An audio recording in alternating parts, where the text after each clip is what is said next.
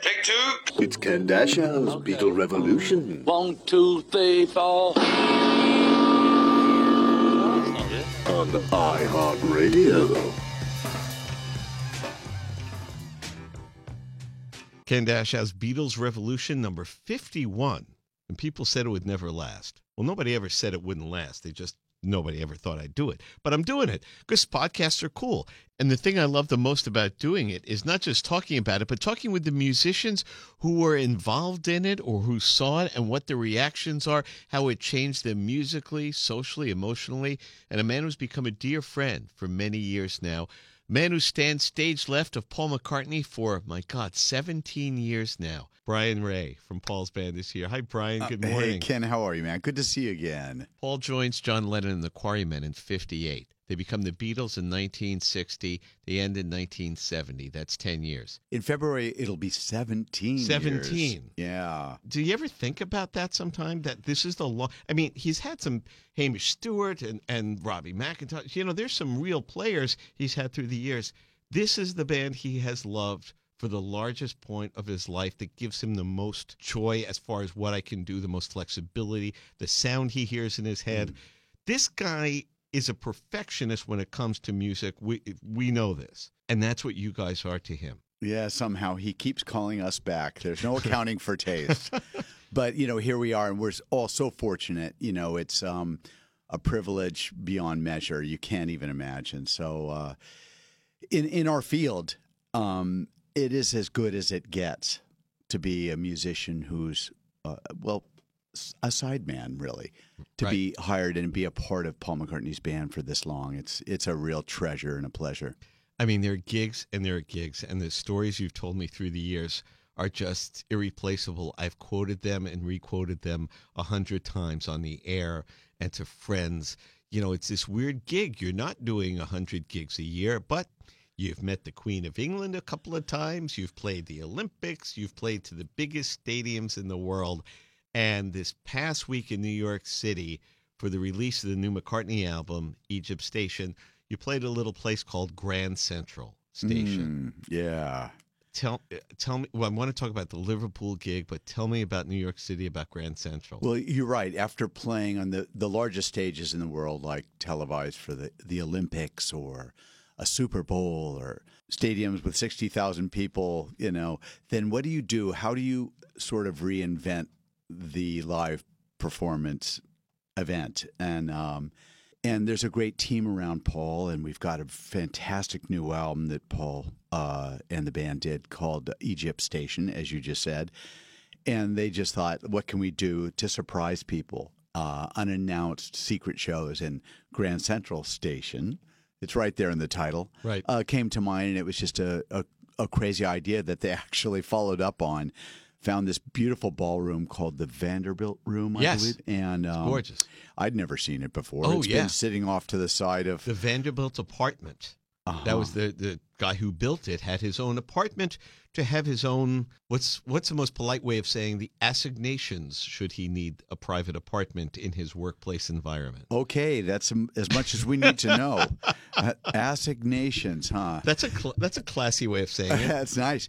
And yeah, this big, lovely ballroom with these giant chandeliers and a clock at one end and big grand doorways. And it was just beautiful looking, a big marble room, um, marvelous. And, uh, and, it was delightful. It was. It, it, it's always different for us when we're thrown into a situation that's so very different from our usual thing, which would be an arena or a stadium which uh, is a lot in itself. But to go into a completely different venue like that and gear up for it's always exciting. Get you on your toes because you don't know what's coming next, sonically or uh, Right. or uh, you know just arrangements wise. You know. Because that's what I wanted to ask as a musician. Pros pro, you you guys are the, like the best of the best at what you do of playing Beatles and Paul music, and, and just being able to groove together. It's such a together band.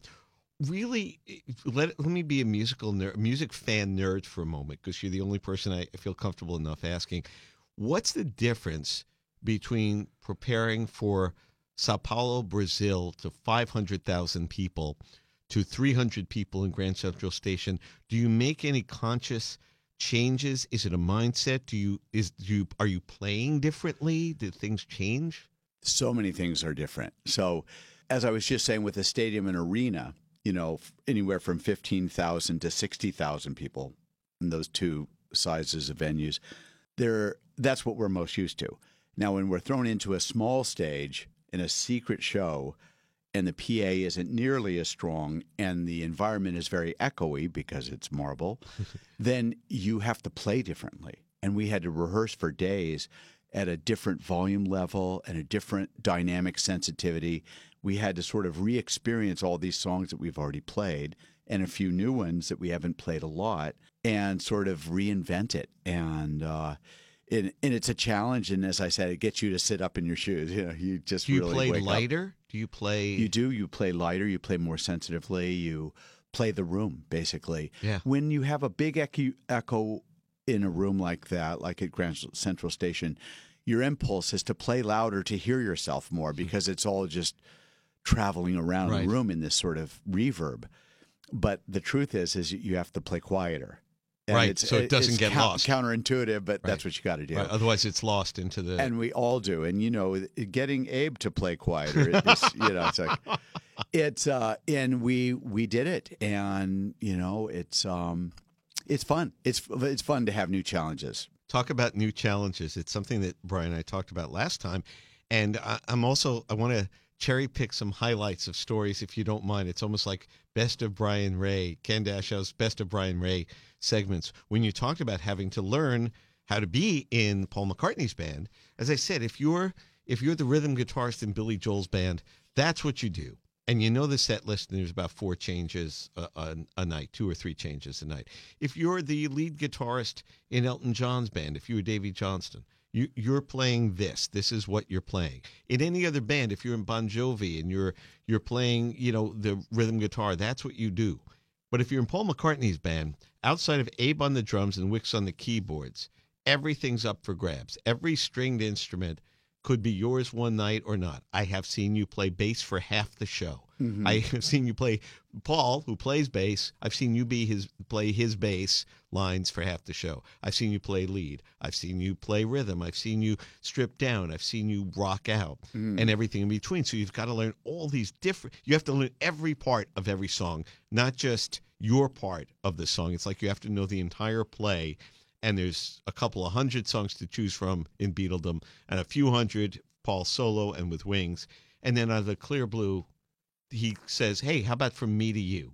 Mm. Which until this year, I don't think he's played since back in the days in '64. I think that's one that he's never performed live uh, since well, since the Beatles. Since- yeah. Right, sorry. How how does that happen? How does how does a song he hasn't played live since '64 suddenly wind up on your plate? It's interesting. I mean, we missed that one. None of the band members who often keep a list of things we'd love to put in the show that may eh, not have been played since the Beatles. We have a list of those things. That song has never been on any of our Do you For keep some like a reason, it secret list? us. Here's Brian's list of songs I would love to play with you, and I pick my spots on when to mention it.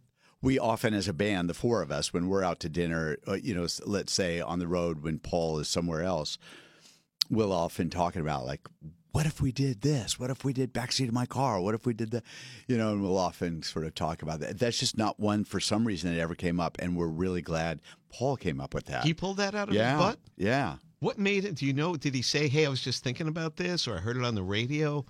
It, it just of all the things to.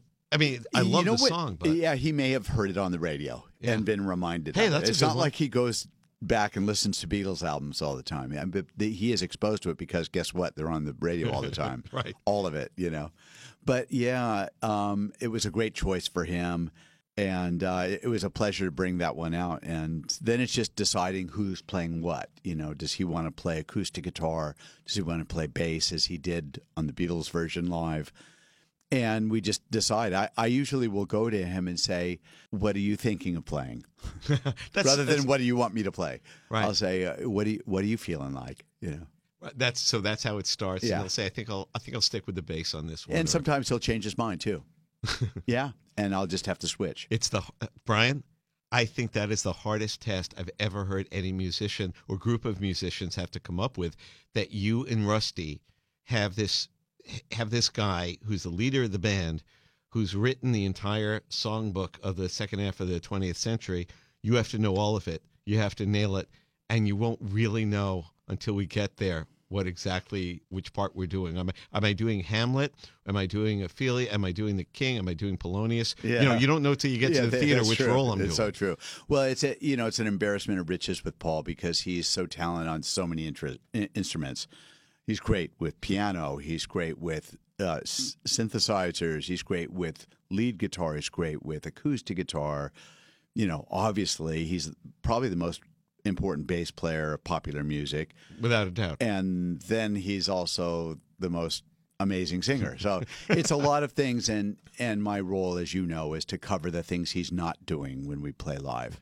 It's a lot of work on your plate. That's a lot. Uh, you know, I said to Wix one night, you know, you're playing every single part that's that George Martin put together from the calliopes and the samples and everything else is that like everything that can't be covered is that you don't want to have 13 people on the stage. Wix, you you pick it up.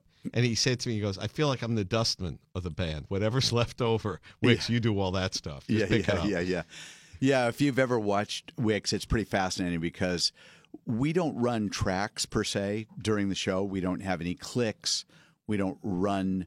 There's no hard drives going to pre-recorded no, music. None of that whatsoever. No vocal ac- accoutrements. No nothing. Um, but he does uh, hit samples with his feet and hands. So he'll have like a shaker on his left foot assigned to a pedal, and he'll go when he hits it. And if he keeps hitting it, it goes chick chick chick chick chick. And that's how you get the shaker sound. Yeah. because there's, there's nobody Hand has a claps. hand free. Nobody has a hand free or hand clap to do it. Literally, he's playing like a Wurlitzer or a Rhodes or a organ or a piano part here, while he's playing shaker or a cowbell with his feet. It's pretty remarkable. It's I can barely play the drums and play a, a counter rhythm with one foot and my hi hat, let alone watch what this guy is doing. All of you, it's just absolutely mind boggling to doing that. And the first time when Paul broke out and played Purple Haze, played the lead, and what, what song is it in the middle of it where he, he ends Purple Haze came out of uh, "Let Me Roll It." I Right. think. Let me roll it. He played Purple Haze. I think it was at uh, Shea Stadium, last play at Shea. Uh-huh. And he finished. And the guy behind me, as it finishes, just yells out, "Son of a bitch!" And and I thought that's the perfect. That was the button on it. Like, yeah, exactly. Like, seriously, that too? Seriously, that too? Yeah, to see him jam out on lead guitar, it's really fun. It's a pleasure. He's really enjoying shredding. You know, Right. as, as a guitar player, that's something that's developed over these 17 years. Mm-hmm. He's always been, an, obviously, an incredible guitar player. He, you know, And a lot of people and- know yeah. that he played a lot of the guitar on the Beatles records, but uh, you know, to hear him do it live and just in, in, you know, interpret these songs and invent new licks, it's really fun. And and play drums on some Beatles songs. Being honest, we know that. It's that- true. things we wanted to do it. There's uh, my buddy uh, Tom uh, Frangione who hosts the Fest for Beatle fans with me every year, and sent me today, and we were, we were just talking about how in the last series of concerts when you did uh, "In Spite of All the Danger," the first song that he wrote with John, when you strip it down, just which the way you did it is amazing with that harmony. Whoa, whoa, whoa, whoa, and the whole crowd singing along. Make a list of all the great songwriters in 1958. Now overlay that with the same songwriter from 1958 who are writing great songs in 1998. Yeah. There's one name on that list, Yeah. and it's Paul McCartney. It's so There's true. nobody else on the list. I, I've read a couple of reviews of Egypt's Egypt Station, and the the first paragraphs always have something like that written in them because it's just there for you. It's like we were talking about just before we went on air here. You know, what artist 50, 60 years later is still writing and recording relevant material and then touring it? I mean, when you think of Frank Sinatra in the 70s, who people would go to see in Las Vegas just for a, a beer and kind of a nostalgic laugh, really. Yeah. Um, that's only 30 years after his heyday. And here we are 50 and 60 years later, and here he is playing stadiums. It's it's pretty incredible. Yeah. ama- when uh, Little Steven was up here uh, a while back, and we were talking about Elvis. It was the it was the anniversary of El- Elvis's death, and I said, you know, listen, this is the guy. That's the reason John Lennon wants to pick up a guitar, and so many musicians of his era, as just as the Beatles inspired every American kid to pick up a guitar from Ed Sullivan, Elvis and Little Richard and Chuck Berry, the founding fathers that you know br- brought this out. But you know, here's you know, that awkward moment of Elvis meeting the Beatles, and they said it was really awkward, and Beatles didn't really talk much, and he said, if you guys aren't going to say anything, I'm going to watch TV. So they talked a little, but I kept thinking it was almost like the guy who invented the propeller and invented flight meeting the guys who invented the jet engine. Mm-hmm. Hey, hey, Elvis, thanks for rock and roll. We'll be going this way now. You know, and it's just when you get to Revolver, when you get to Tomorrow Never Knows, what's left for Elvis to do? Mm. You know, Elvis should have just kept on being Elvis. And you know what? And you just do it. And rockabilly did wind up coming back in the 70s and 80s. Mhm. But, you know, if, when you've got a crazy, you know, manager like Tom Parker who's Mm. not honest and won't let you tour the world, Mhm. where he could have opened up the eyes and he's just making these crappy movies, Mhm. you know, when the, you know, the when Sergeant Pepper was released in '67 and Elvis releases Harum Scarum Mm. and you you know you couldn't have to me that was more more embarrassing than Sinatra wearing a leisure suit with puka beads singing up and away which is an embarrassment because I love Sinatra he's brilliant at being Sinatra Mm. but like don't make him keep doing this stupid Yeah, uh, you know dress him like an. Indian in, in dark makeup you know for this Yeah. guy is he here just let him be Harum Elvis Scarum. you know That's true. Well, there's so many things you could say about Elvis and what could have been and what should have been. But at the heart of it, man, we have a lot to be grateful for with him. And Oh, uh, totally. he was such a sweet country dude. You know, he's this little humble guy who also was very aware of the fact that he was a star. He he knew it when he Oh, was yeah. in junior high and high school. There's pictures of him at his little house getting ready for school, already looking like Elvis Presley, Oh, and no one looked like that. No. you know, and he was he was going to. Uh, haberdashers for the the upscale, you know, African Americans in the community, and wearing Right. their styles and adopting their style of clothing and being. And he, he was just a meteor. And yeah, some mistakes were made, management and other, and then feeling like he had to go serve, and he derailed his own uh, trajectory in a way. Yeah, Oh, It's very a sad much. Thing. You know, as, as Stevie pointed out, that you know he's singing all these great Leiber and Stoller songs, and Park, his Colonel Parker, talk about bad management, decides he's sounding too black. Let me get more Andy Williams on him. Like, no, just the opposite. yeah, He should be the white Otis Redding. You know, that's where his strength is, not you know just making these silly moves. I'm going to win this race, and just and don't make him do that. Make Yes. him let him sing from his heart. You know, that's where that's where his power is. And you know, you get pushed back. What's the old saying? They said in the beginning, uh, Bing Crosby was threatened by Sinatra. Sinatra was threatened by Elvis. Elvis was threatened by the Beatles. And in 50 years plus, nobody's threatened the Beatles. Yeah. Lady Gaga is huge and incredible. And, you know, there's always the pop stars of the day who make a fortune and are popular. Hmm. And I don't, this will come out snarky, but it's not my intent. 50 years from now, there won't be a DJ doing a radio program called Breakfast with Bieber. It just can't happen. It's beyond like comprehension. And people love it, but The it's just, yeah, but it can't happen. And every time I get interviewed, Brian, about well, well, why is it? Do you think you know? And that's there's always the why is it? Yeah. And you know the books that come out, sixteen hundred pages on Tuesday.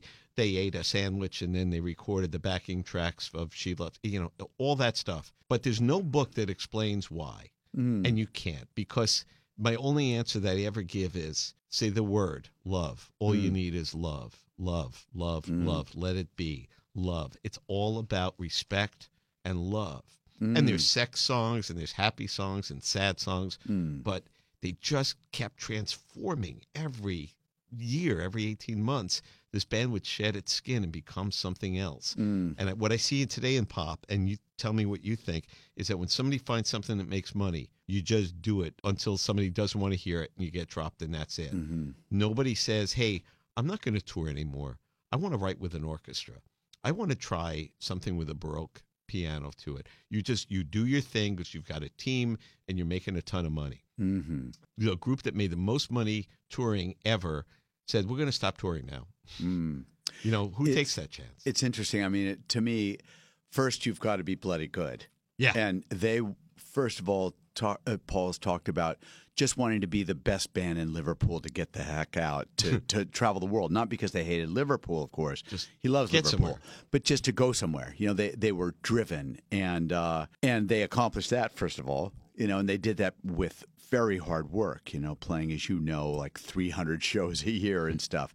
Uh, un- unbelievable amount of work that went into it. Talk about 10,000 hours. You know. Oh yeah, But um, then, besides being really, really good and developing their songwriting skills to be sort of otherworldly, they then were met with the perfect storm in in the so- sociocultural time of the '60s, Yeah. and they just walked straight through this door that just cr- cracked open a little bit. And they said, "We'll be having that," and walked right through it and bloomed, and right in front of our eyes and became a very important element in the cultural revolution of the 60s. So it was more than just a great band. It was when they arrived, how they arrived, right after JFK. You know, Right. it, it was so much, so it was a perfect storm, you know? yeah. George Harrison said once, "Look, if we hadn't done it, somebody would have come along and, and done it." And with all due respect, George, nope. The Rolling Stones are the greatest rock band in the world. They are. I love the mm-hmm. Stones. I mm-hmm. love seeing them play live. They're amazing. But there's there's a reason, as great as the Stones are, and Queen is incredible, and all the bands we play on Q1043. But there's a reason the Beatles are on a shelf above, because like you said, they led the way. I can point to every group that said followed them, like you said, a machete through culture. Here's how you dress, and you know what? My whole thing is kids dressed like Elvis, you know, or James Dean. You had a pompadour and tight chinos or a black leather jacket. And you, every teenager follows the culture and style of their heroes. But when you get to the Beatles, you've you've got 30 and 40 year olds growing their hair longer. You know, when you look at Mad Men, they're wearing love beads. 40, 50 year old guys are wearing stripes and, and polka dots. You, there was no 50 year old guy dressing like Elvis in mm-hmm. 1956. You'd be the mm-hmm. laughing stock of the world. In mm. 1967, if you were if you were working in you know in New York or London or whatever, you had to have some style to. You You had to have wide lapels or a wide paisley mm. tie, mm-hmm. or if if you still look like that British banker with the bowler hat, you were you, that you were the one they pointed Yeah. at and laughed at. Yeah. Think about Hard Day's Night. You know the guy. I pay my taxes and I want this window open. They pointed to that and went, "You're done. Yeah. Nowhere, man.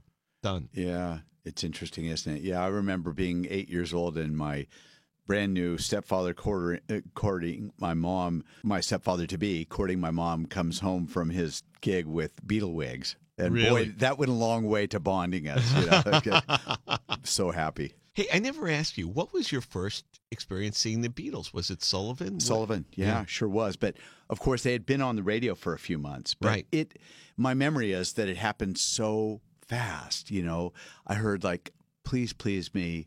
Then I want to hold your hand. Is the uh, what I remember is the succession of singles, and uh, as I said, it was three months after JFK had been assassinated, and it's literally three months later, and here they come on at Sullivan. I was sat right in front of the television, and I was aware of who they were. I'd seen some pictures. I was in love with their sound. It had already lit up America, and the timing was perfect. They came on TV and changed everything. Yeah. It's like suddenly we were able to smile again. It's like they changed to me. It's like America went from black and white to color. Yeah. Even though we watched it in black and white, suddenly it was okay to like dance. It was okay to laugh uh, after this period of mourning that we've had. and we bonded over it. You know that that's Yeah. the other element that you know can't be forgotten. We bonded over this band who gave us sort of permission to smile. Yeah, like you just said. like little Steven always said, February 8th, 1964, there were probably 200 rock bands in America.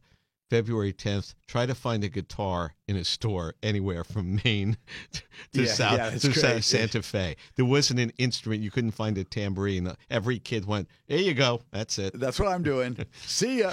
I mean, so many people say that. Billy Squier said once, "Look, of people of our era, of '70s, '80s rockers, he goes, listen, there's only two two types of people: people who tell you the Beatles were everything, or the ones who were lying to you." That there's a reason we picked up a guitar, and it was good. that. It just is. There's no other answer. I love the Stones too, but it was that. Just it just Mm. is. And they opened the door for a lot of other great bands. The Be- uh, the Stones kinks, of course, as we all know. We all know the rest of it. Brian Ray from Paul McCartney's band, my special guest. Brian, after playing Grand Central and Liverpool, and besides that, I love your band. I love the Bayonets. I love old school twanging songs. Mm-hmm, And it's twanging guitar. What's going on with you? Well, it's fun. Uh, since the Bayonets, I've I've gotten um, a singles deal at Wicked Cool Records, hey, baby, we know it's got wicked cool records. and uh, yeah, it's a solo deal. So this is Brian Ray now talking, and uh, I have my second solo single with Wicked Cool is a song called One Heartbeat.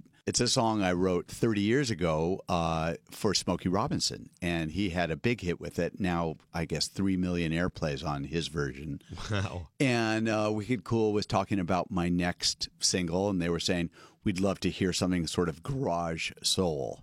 And I thought about that for a while and thought, well, let me see if I could put together a new version of the song I wrote for Smokey. I did so, kind of a garagey, horn fueled, fun, up tempo version of my uh, soul song.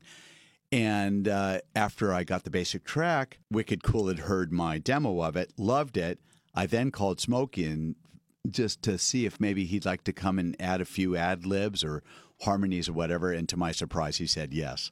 So he came to the studio, and uh, there I am, I'm faced with Smokey Robinson, and I'm lucky enough that he came and sang on it as well. And uh, it's released. It was the coolest song in the world. On the Underground Garage, yeah. Yeah, and now it's uh, yeah in maximum rotation over there on that other channel. Okay, so how can we get it? How do we find it? You can find it wherever digital music is sold. It's a digital only single, and uh, there will be more. There will be a physical also in early next year of a of a vinyl 45 with another cool song on the other side that might also include Smokey Robinson. I'm not sure. We'll see. What's the website? Well, my also my social media is at Brian Ray Guitar, and my website is brianray.com. Cool, and you can always go to Little Steven, you know, in the you know the underground garage and find it there.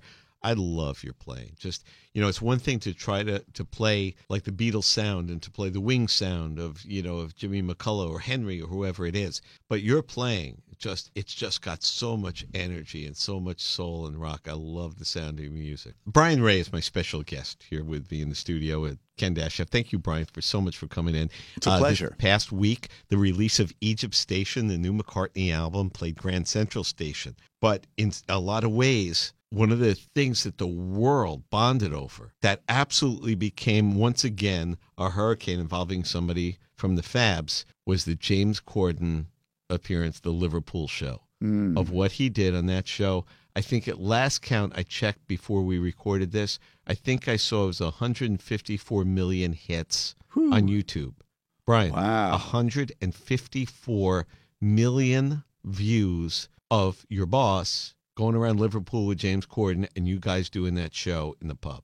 Isn't that something? Think about that number. Well, it struck a chord, I think, largely just because it was so authentic. You know, it wasn't at all scripted, and uh, they surprised the uh, the person in charge of letting tourists into Paul's old home there on um, Forthlin Road, and toured that house, as everyone now knows. Everyone's seen the video, but it was the authenticity and it was the spontaneity of that moment, and and James Corden telling the story, you know, and, and getting teared up. the entire world, the whole cried- thing, the yeah. entire world teared up. Uh, Yeah. Simon Kirke, uh, my dear friend, said, "Do you see it? I was crying my bloody eyes out when he starts. When James Corden cries and says, "I'm sorry," I and I don't think that was a showbiz thing. It was like I didn't see that coming. I Oh, just no. No, teared up real. with "Let It Be." Listen to this, and Paul chokes back a tear.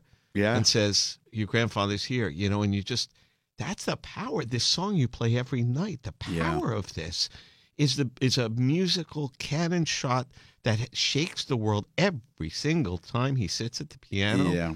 and, and plays this thing. when he he and James Corden went by the statues down by uh, Merseyside, by the statues of the four of them, and there was a tour group there. So my dear dear friend Jackie Spencer, I send everybody to do her tours in Liverpool because she custom tailors the tour. It's not just getting on a bus. She asks you "Wh- how much time do you have? Who's your favorite Beatle? Are you more interested in this person's history or that, the music or that? And she will tailor the tour like a custom made suit. She tailors the tour to what you guys want to see. Do you mm. have two hours? Do you have two days? Mm. She, and she makes it yours. She's the one with this tour group. and she's taking him to Merseyside and the docks and the thing, and Paul and James Corden show up on the tour, Mm. and they've just started. It's in the morning, and they've just started, and they get their picture taken with Paul, and we finish, and you know I'm about to take them, you know, to like to Strawberry Fields, and I'm thinking. Well, now what am I going to do for them? like, Yeah, what- yeah. What? And then, on, just like the tour's over. They just met Paul McCartney. The next six hours, no matter where I go, we'll be talking about meeting Paul McCartney. Yeah. So the next day, our tour group says somebody raised their hand like, um, w- will we be meeting Paul McCartney today? yeah, yeah. And, like uh, he comes yeah. every day. Yeah. yeah. Uh, when he's off, he's just yeah, he's scheduled at noon. yeah, it was a, a wonderful show, and um, yeah, again, who knew how that was going to go? It wouldn't have been something that uh, I would have drummed up. Like, why don't we do carpool karaoke? So that's why I'm not, you know, in the PR department. You know what But was- uh, but it it worked out really well, and it's been a great start to a release of a really fantastic new album.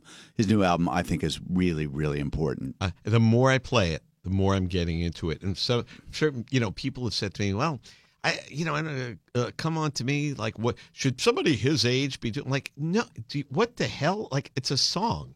It's putting it like as he said. What in your sixties, back in the sixties, you're a teenager. You see a girl. You're a young guy. You want to. How do I approach her? What do I say? Can we have a private moment? Mm. You smiled at me. It's such an intimate moment that he mm-hmm. finds over and over again, me and sounding contemporary, not trying to sound like it's 67 Sergeant Pepper's. It's sounding like today. And when he goes back and looks like he does this visual scrapbook and takes us through Liverpool, you know, he takes us, he goes to Penny Lane, he goes to his old house. And there was that one moment in the backyard when he said to Jen, Yeah, I used to climb up the drain pipe when I forgot the key and climb in the window. And he you see him smile. He gets that devilish paul smile. And he put his hands on the drain pipe like to think about doing it. And he said no I better not. And i'm like please don't do it. Please don't do it. Please don't climb. Please don't climb Yeah. Paul. and then he does it again like he's he's about to do it. And oh, then he yeah. you saw that. And i was like oh don't don't don't, do it. please for the love of god don't climb i know he, he probably could but please don't try it Could be dangerous. I mean, think the so. drain pipe's been up there for a really long time. You never know how those screws are holding. Okay, so Brian Ray, tell me about the pub in Liverpool on that show with you guys behind the curtain when suddenly the curtain opens and there's Paul and the band. yeah, like well, 20 it's people. just as it looked. It was a surprise to those in the audience. Did they really, didn't- truly they really not didn't know you guys were behind-. They were brought in after we had gotten behind the curtain, and we had been standing there for a good twenty-five minutes or so as they set the scene up. Brought the people in. What did they tell James them? came did they say, "Hey, we're doing a thing for James Corden. We want you to sit here"? Yeah, you a know, he's going to be a bartender. It's going to be fun. We'll play some songs and do a little bit for the television show. And That so Yeah, it was all that's ab- all. So the the fake was that it's about James Corden. So they knew there's TV Yeah. cameras, but it's just James Corden. right, and there, Brilliant. and there was you know a jukebox on the wall, and he, as we all saw, asks one of the customers, you know, it's a jukebox free today. Go and put anything on you want. She goes, oh really? And she goes over there and taps the the song, and as we all know. Hard Day's Night opening chord sounds and the curtains open up and there we are, you know. And it was a, a genuine moment. And I think that's why it's resonated so much is that it's all authentic, it's all genuine, you know. You see that 65 year old woman running in to the pub Yeah. like a 12 year old girl crying and screaming. Yeah. And then there's a 15 year old girl sitting there crying, watching it. Mm-hmm. And that's the thing that you can't explain. It's not the beetle boots, it's not the haircut.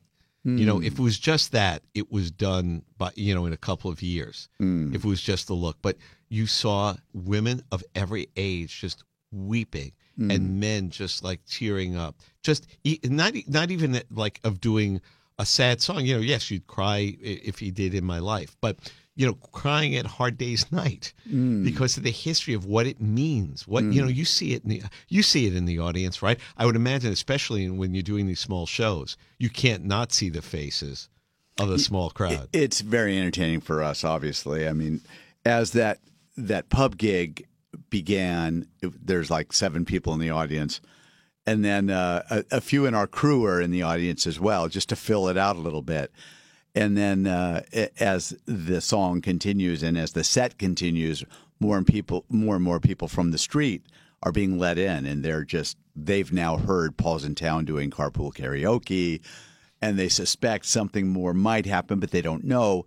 Now with social media, they start you know hiving around this. Uh, this pub and start rushing in, and it became a real party, as you can see. He, he just looked like he was having so much fun. I mean, that it's not that show business smile. It just seemed like he had this this smile on his face. It's like this personal smile. Yeah, it was fun for him also, just because this is a place where he used to go hang out with John after gigs, and he said they played there at some point, but it was one of their favorite pubs to go to, and it's a real civilized pub. You yeah, know, it's like it's not a kid pub. Yeah, no, it's not a kid pub. It's like the adults pub. There's like a library feeling to it. You know, it's kind of proper. It's it was it's just amazing, and like I said, it's not just you and I. 150 plus million people have seen this video and still going. I, I love the new album. Yeah, as we were getting ready for the curtains to open, we're back there, and Paul is with his bass on, just kind of looking up at the crown moldings around the room around us. These 25 foot ceilings and these decorative sort of uh, crown moldings of figurines up there, and it looked as if he was, you know, replaying a memory from a long time ago, like bringing in. I remember that crown molding. You know, you could just feel this feeling of deja vu for him. When you've played Liverpool, when you've done O2 in Liverpool, or even like this sort of thing, does he talk about Liverpool much when he's when he's back there? Oh, of course, yeah. And we just did the Cavern as well, which Right. was Oh, yeah, that's right. another fun gig that was announced Insane. the morning of, and Right. uh, that was very fun. Yeah, and that'll all come out. You'll see this. The You'll, DVD thing. you'll see yeah. something somewhere, sometime. I'm sure of it. you know, it's like we, when he told James Corden, like, oh, that lake, they used to rent the boats. And John and I would go out and row on the boat and pretend we couldn't hear the guy with the megaphone saying, number nine, come on in. You know, it's so vivid to him, like it's a, a memory for you or I from childhood. Yeah. You know, things that we'll never forget. We might forget the name of someone we just met, but we'll never forget, you know, those moments growing up, especially the history of it. You know, that the one song when he wrote That Was Me. You know, and I, I always thought, yeah, I get it. I can't imagine seeing yourself on TV. And that would be exactly what would be going through your mind at this point if you're 76 and you're Paul going, yeah, that was me. Yeah. You know, sweating cobwebs in the cellar to on TV Mhm. to think about what I've done and what this has done. It's not bragging. It's not, wow, look at me. It's just, I can't believe it. Mm. It seems unreal to watch yourself in the third person and go, Mm. that was me. And I, to me, it's really hard. That's his autobiography in so many Yeah. ways. Look what all this became. And here we are, still, and here he is. You know, it's amazing. Rocking out, going to play Quebec, going to go up to uh, Canada, play Yeah. a few cool places and, Mhm. and places you haven't played in a while. Yeah, that's right. We'll be adding some more. We we've just announced some dates in the states. I don't want to get out in front of it and re-announce them because things change. But yeah, there's uh, there's plans afoot, shall we say? I mean, he, he said to me once when I, I it was before an interview, and I said, "Do you mind talking about the Beatles again? I'll really I'll do something else if you don't." And he just smiled and said, "I love talking about the Beatles. I was in the Beatles." But he said, "There's only one stupid question. You don't need the money. Why do you do it?" And I thought that is the stupidest question I've ever heard in my life. Yeah. Right. Of course he doesn't need the money. Why would you do something you love that you're great at that the entire world is climbing over each other to be part of? Why would you do that? Something you love that you can still do at the highest level ever? Mm. Why do you think you do that? Yeah. Well, just look at one still photograph from any concert of his, and you should know the answer. Right. From There- any angle. it brings him joy. Right, the joy in his face. As Yeah. Brian said to me when somebody, one of you guys had asked, "Hey, what's his favorite place to play? Is it New York? Is it Liverpool? Is it London?" And you had the perfect answer. I think it wasn't. You said his favorite place to play is where we're playing that night. That's the Mhm. most It's important true. show. It could be Fresno or Sao Paulo or the White House. He's going to play them all the same way with everything he's got. It's great. He's not. He's not a cynical guy.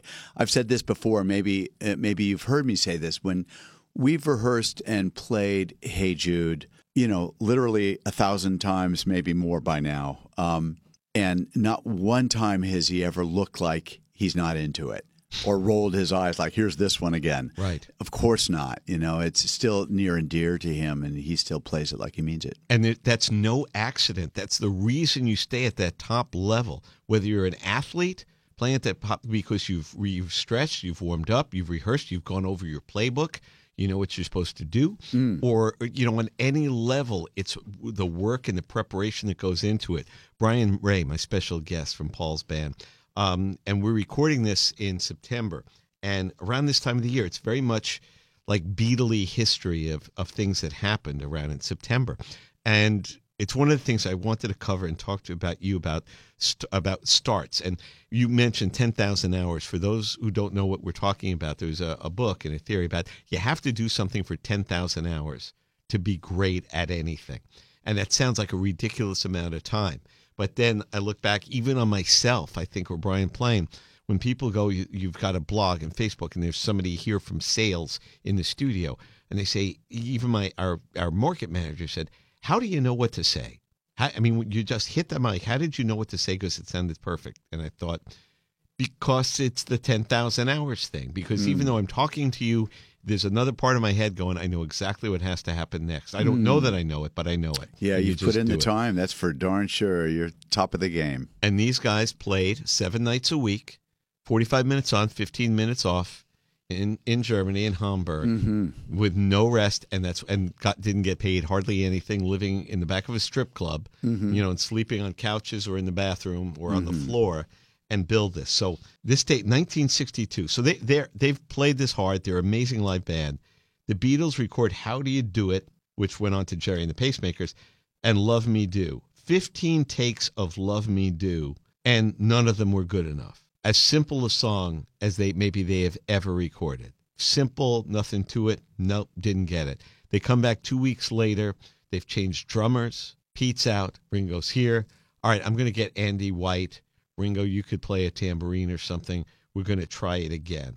And it's amazing when you think about that. That's 62 in September. September of 63, uh, the Daily Mirror publishes their first interview with them, calls them, quote, four frenzied little Lord Fauntleroys making 50,000 pounds a week to put them down in 63.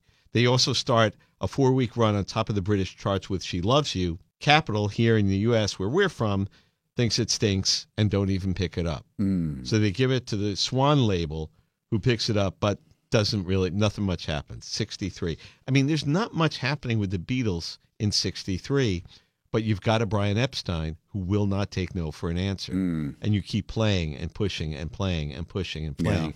And Sid Bernstein calls. And in one year, you've changed the world. Mm-hmm. And it's about the work. Nobody ever gives up. You just keep going. Just Remarkable. keep going. Remarkable. Yeah. And what Brian, his history as a teenager, you on the road was it with uh, was it Etta James? That's right. Yeah. So and I, I, that it's the same. it's- Change the names, change the words. It's the same story. There's a reason Brian's on stage. Hmm. Is as a teenager, you put in so much work, mm-hmm. and I can't imagine all those gigs were a whole lot of fun or comfort. There hmm. probably wasn't a whole lot of comfortable places to sleep and a lot of great food to eat, but you're working. Absolutely. I mean, for the first couple of years, I would drive around with Etta James in the back of her early 70s Seville, you hmm. know, with my guitar and amp in the back of the trunk and go pick up a band in San Francisco and rehearse them the day of the gig. Just And- find some guys to play. The club owner would call guys We need a bass, a Yeah. bass and a drum. and they'd have to be good enough because we, were, we didn't have time to switch them out. I would rehearse them. She would rehearse with me.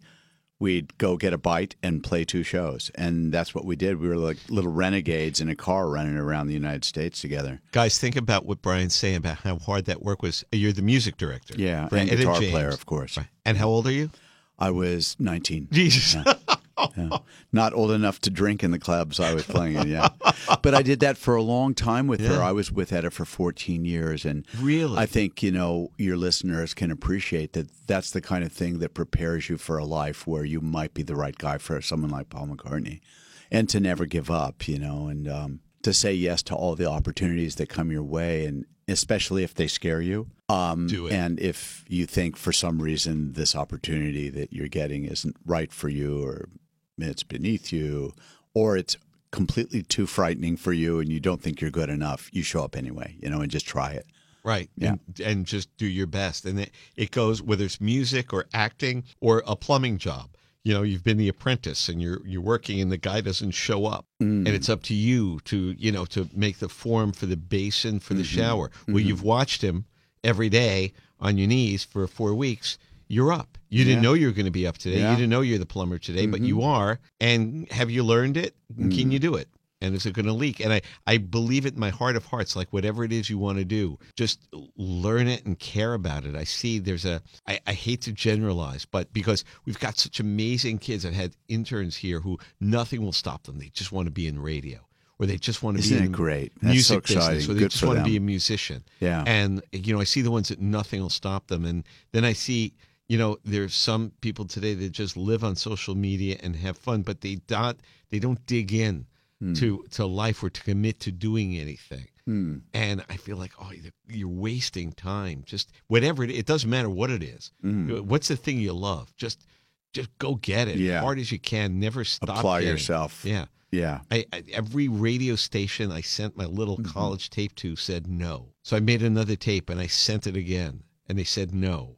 Mm. So I made a third tape and, and they said no. Mm-hmm. And then one guy needed somebody on Sunday nights to run like the ball game and the church service at a country station in New Jersey and said, Well, there's an hour of time you have to be on the air. I'll do it. It was a dollar eighty five an hour. And my friends were getting three, four dollars an hour delivering pizza but I would do it. I have to drive 70 miles each way. I'll lose $5 on tolls and gas, but I'm in. And I'm, hmm. I'm, you know, I'm 19 years old and I'm, even though I'm on the air, nobody would really know it, just barely, but I'm in. Mm-hmm. And nothing, you know, that's all I needed was a crack in the door. Hmm. You know, and like, how do you get to like, well, because you have no money for an entire mm-hmm. summer and you borrow gas money from your folks and mm-hmm. you go drive 70 miles to do an hour and a half on a six hour show and run the church service because mm-hmm. you do it. 'Cause- hmm. And the difference between a year and a half of doing that on a country station when I knew nothing about country and doing amateur work is night and day. And suddenly that next tape after doing that sounded like something and you get the second job. Hmm. It's the message I, I feel like Brian Paul McCartney would say the same thing here. Just put your heart and soul into it and hmm. work at your craft. There you go. Great, great way to put it. Brian, I can't thank you enough for stopping by and being part of this. It's a pleasure, man. You know, you tour with Etta James in the back of her Seville, and the next thing you know, you're meeting the Queen of England. Hi, hi, I'm Brian. Well, there's some few years in between. between. And we'll go into that another time. All right, one last thing you have to tell Yeah. the story is that meeting the Queen of England because it just popped in my head. Yeah. Brian Ray, Queen of England, Ozzy Osbourne. Okay, it's a, it's a, uh, it's an embarrassment of riches. I've I've got an Ozzy story, but I've got an even better Elton story. Oh, my okay, God. This is the second time I've I'm meeting the Queen. Yes, Brian's met her twice. Now, yes. now we're in a lineup, and she's being brought along, along with her. was it her anniversary? Was it the? this was the 90th Diamond birthday? Jubilee. This is the second time we play with her. Okay. And I happen to be in line with, you know, there's everybody there, Paul and the band, and there's Shirley Bassey, and there's Tom Jones, and there's all these performers that have just played. And, and I happen to be standing by Elton John. And we're now waiting, and the Queen's getting closer and closer, and I'm getting a little nervous. I don't really know what to do. And I say to Elton, I said, I'm, I'm kind of nervous. What, what do I do? He goes, well, um, you know, just let her lead, and if she puts out her hand, then you put out yours. You don't put your hand out first, and let her lead. Be polite, and she she comes my way, and she does. She says something cute to Elton. I've seen you, you naughty boy, or something like that. she's seen him in, imitate yeah, her. Yeah, and then she comes to me, and she does put out her hand. I shake her hand. I said, "Hello, Your Highness. It's it's a pleasure to meet you. I'm Brian Ray." And she she nods to me. And uh, then as she leaves, I'm like kind of, you know, breathing heavy. And I say to Elton, wow, I, I didn't know. Uh, I put my hand out. He says, at least you didn't put your dick out. no. And then he says, I bet you didn't know you were going to meet the other queen today. Ni- Rabunks. He's nice, Elton. He's a funny guy. That's a great. I mean, he does it dead on, Queen Elizabeth. Yeah. Hello, Mister Ray. I'm not going to do it. I'll, I'll leave it to him. Thank you, buddy. Always a joy to have you here. Thanks, Ken, man. So good to see you again.